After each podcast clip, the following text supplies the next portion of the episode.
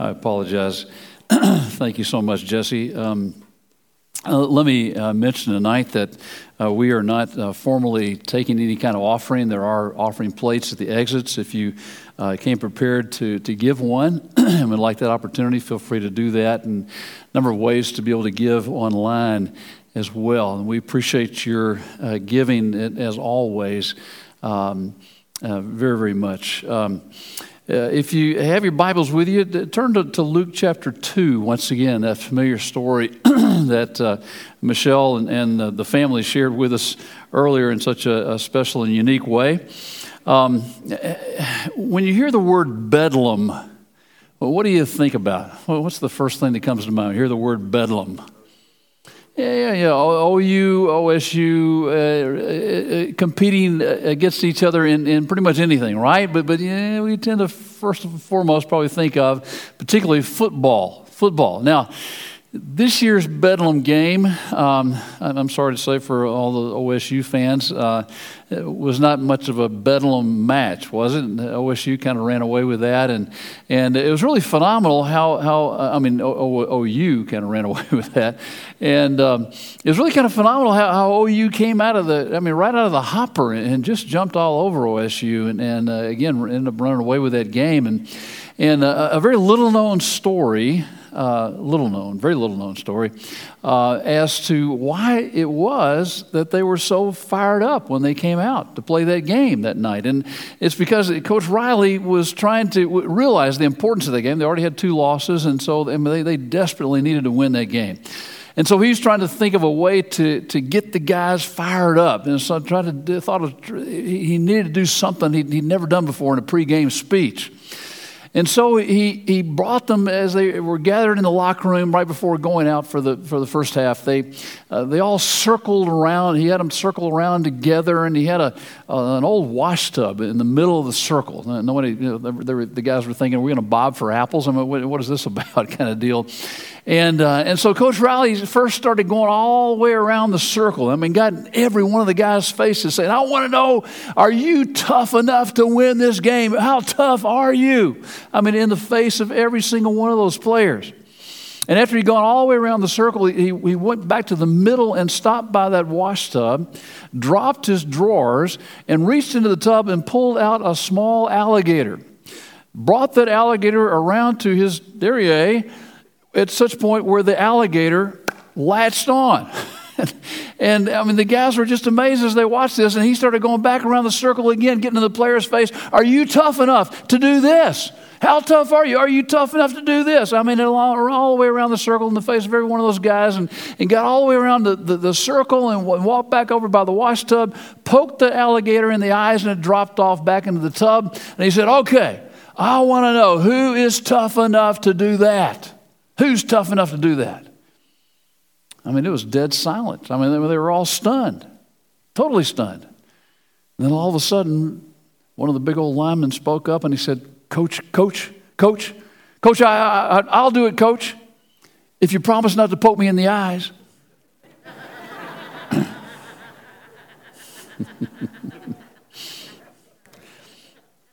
like I said, a little known story, a little known story.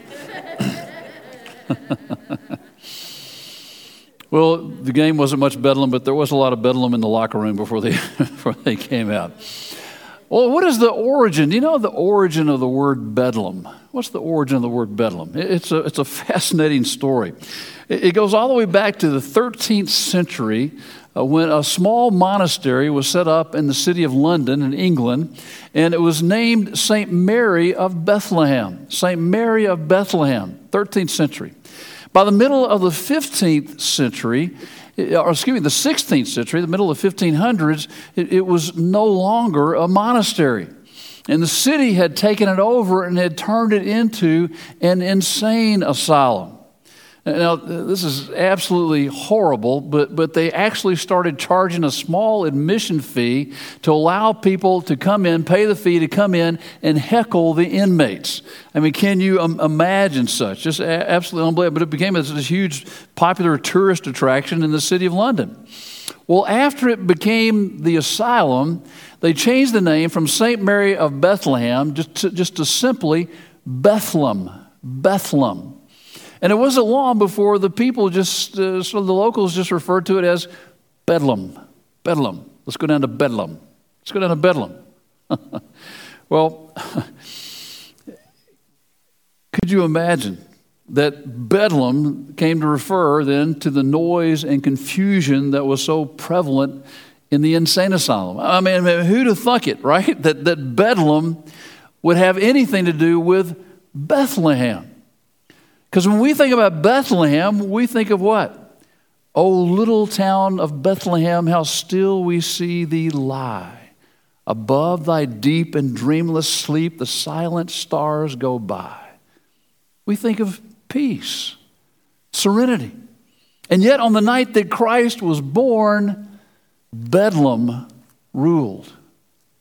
You heard the story a few moments ago we tend to gloss over some of those details from Luke chapter 2.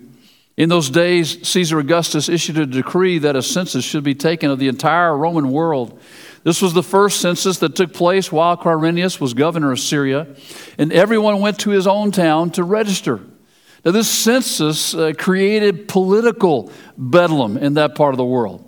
I mean, the purpose of the census was to, to stroke the ego of Caesar Augustus, to, you know, to build his treasury. It was, again, to, to collect more taxes.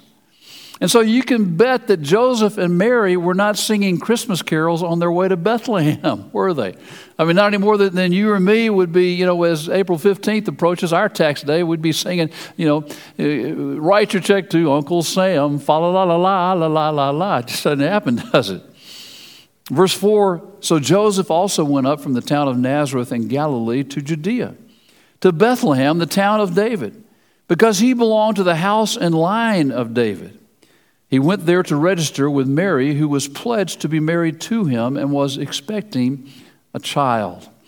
Luke sort of subtly reminds us here of, of, the scandal of Mary's pregnancy. You remember it was scandalous. I mean, Joseph himself didn't believe it at first until the angel convinced him otherwise. But you can bet that the rest of the town of Nazareth sure wasn't, sure wasn't buying into that process. And so, who knows the kind of ridicule that Mary was subject to during that period of time? In fact, some people suggest that the whole reason that Mary would, would make such a journey like this in the, in the ninth month of her pregnancy is just simply because she wanted to get away from that gossip and scandal, from the, from the ridicule that she was subject to back in Nazareth. And even the journey to Bethlehem would have been bedlam. I mean, it was anything but peaceful, a week long trip. Now, we, we don't know, you know, tradition, we think of, of, of, Mary riding on a donkey, but we don't know that she rode on a donkey for sure or not. The Bible really doesn't say.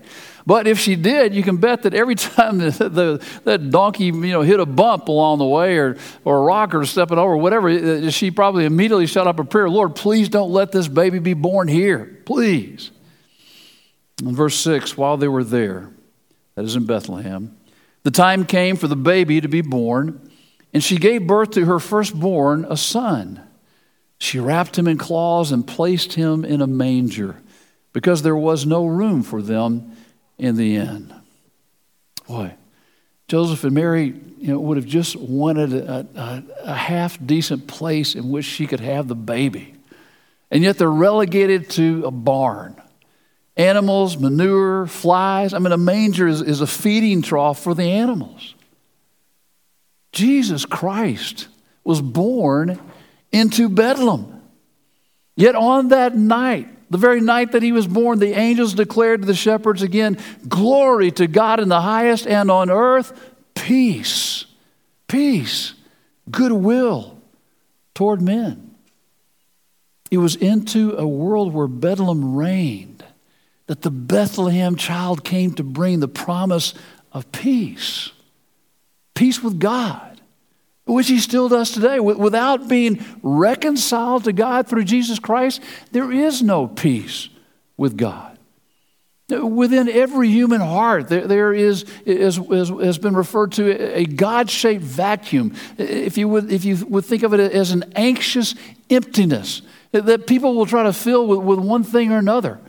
But it can only be filled, a God shaped emptiness, it can only be filled by God Himself. The good news of Christmas is that through Jesus Christ and Christ alone, we can have peace with God. And it also means that we can experience His peace within us, regardless of whatever bedlam might be taking place around us.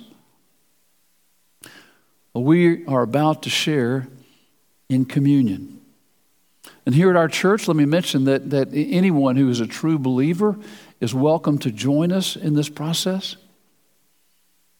Communion is a very special way on this Christmas Eve for us to remember what Jesus did for us, for us to remember that Jesus died on the cross to pay the penalty of our sins and rose from the dead to secure our forgiveness.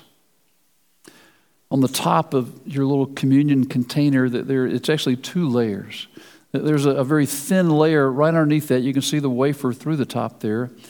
If you would just simply remove that. Uh, but by the way, the name Bethlehem means house of bread, house of bread. And this is the bread that reminds us, that is symbolic of Christ's body given for us. So as we sing this next song together, would you please go ahead and, and remove that film and take the wafer from it? But let's sing together. What child is this?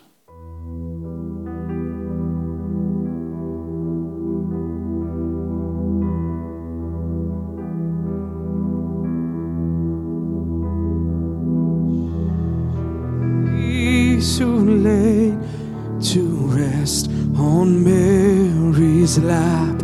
He's sleeping, angels greet with anthems sweet, while shepherds watch our keeping. This, this is Christ the King whom shepherds guard and angels sing.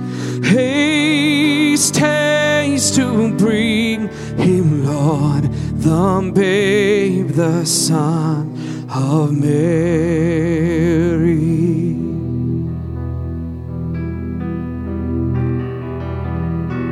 So bring him incense, gold, and myrrh, come peasant king to own him, the King of kings. Salvation brings, let hearts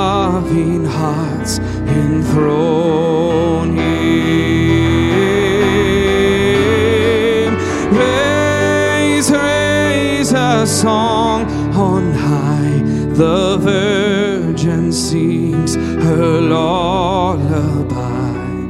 Joy, joy for Christ is born, the babe, the Son of. Mary,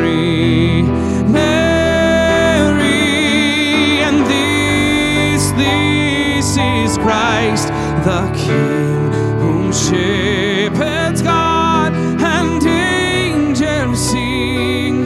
Haste, haste to bring him, Lord, the babe, the Son of Mary. Nail spear shall pierce him through the cross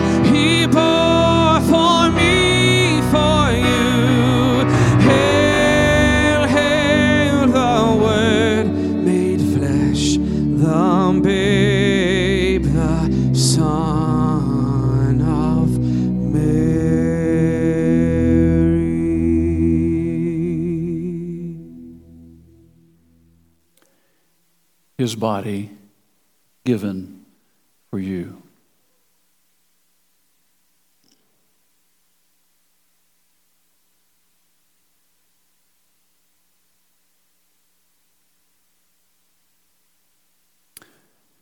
The cup that you hold now, like the bread, is a symbol. The cup is a symbol of the blood of Jesus Christ that was poured out for our forgiveness.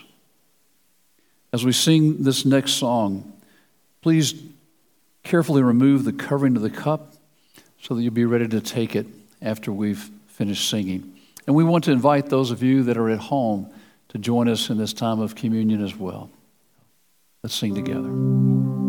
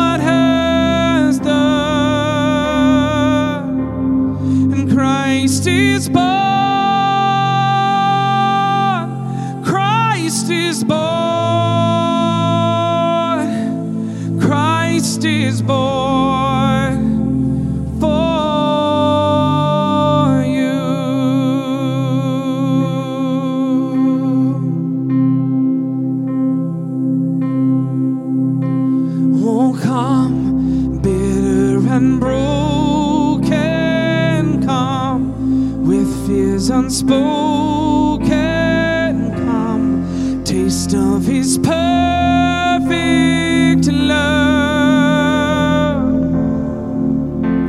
Oh, come, guilty and hiding ones, there is no need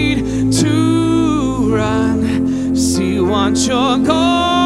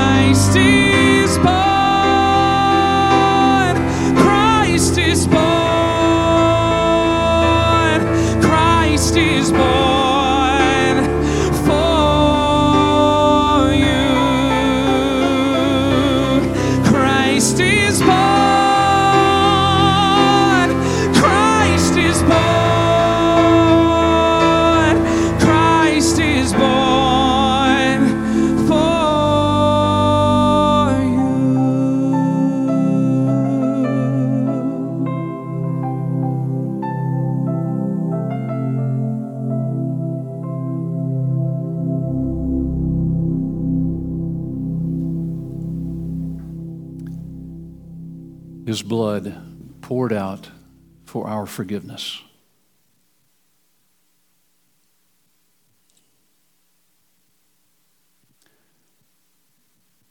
Heavenly Father, on this night as we celebrate the birth of your Son,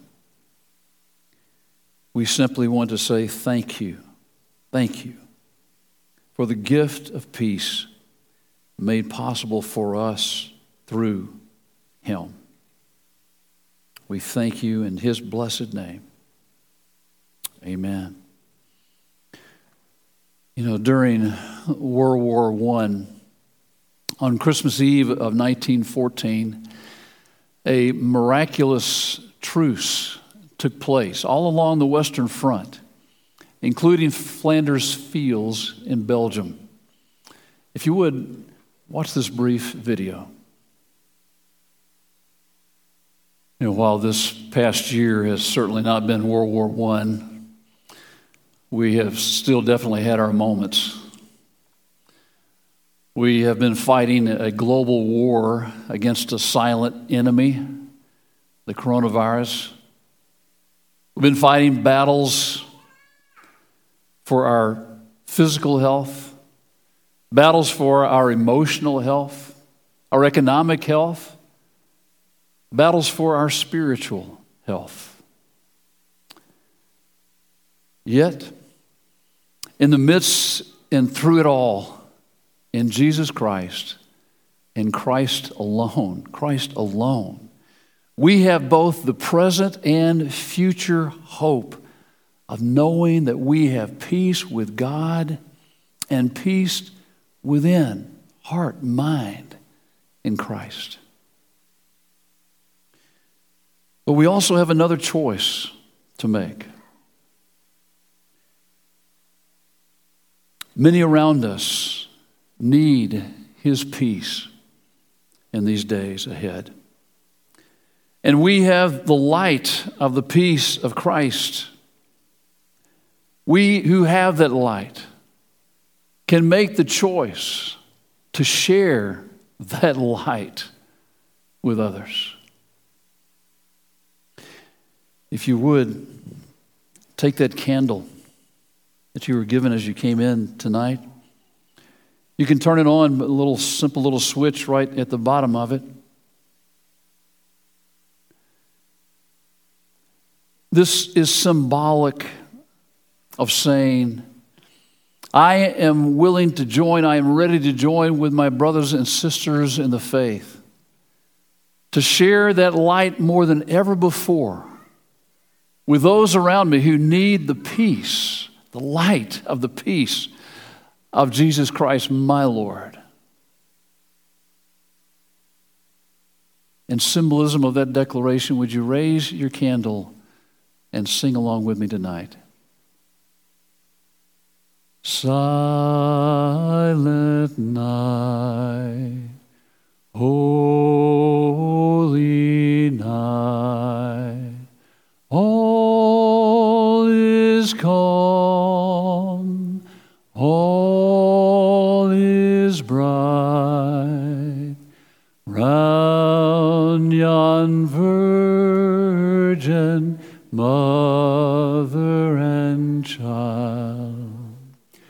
Holy infant, so tender and mild, sleep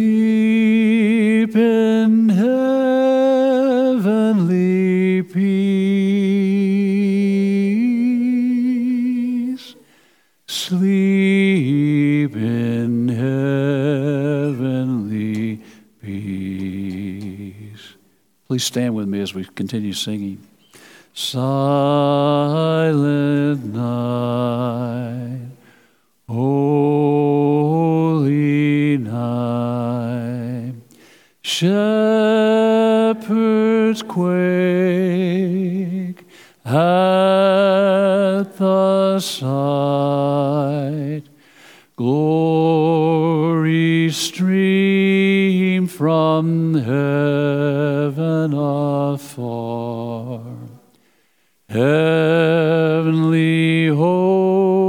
Sing Hallelujah. Christ the Savior is born. Christ the Savior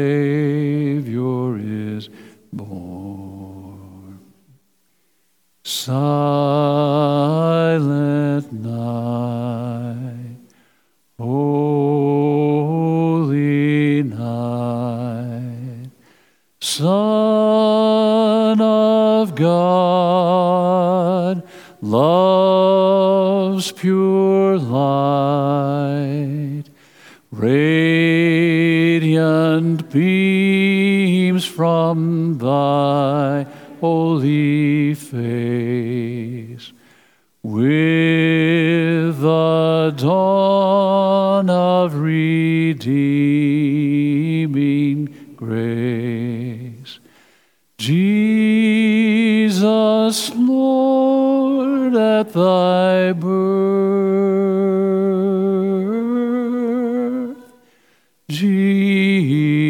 Jesus, Lord, at thy birth.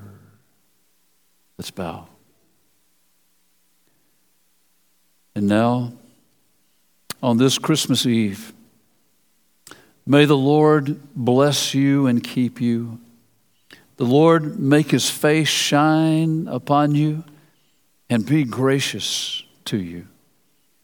The Lord lift up his countenance upon you and, and give you peace, both now and forevermore, through our Lord Jesus Christ.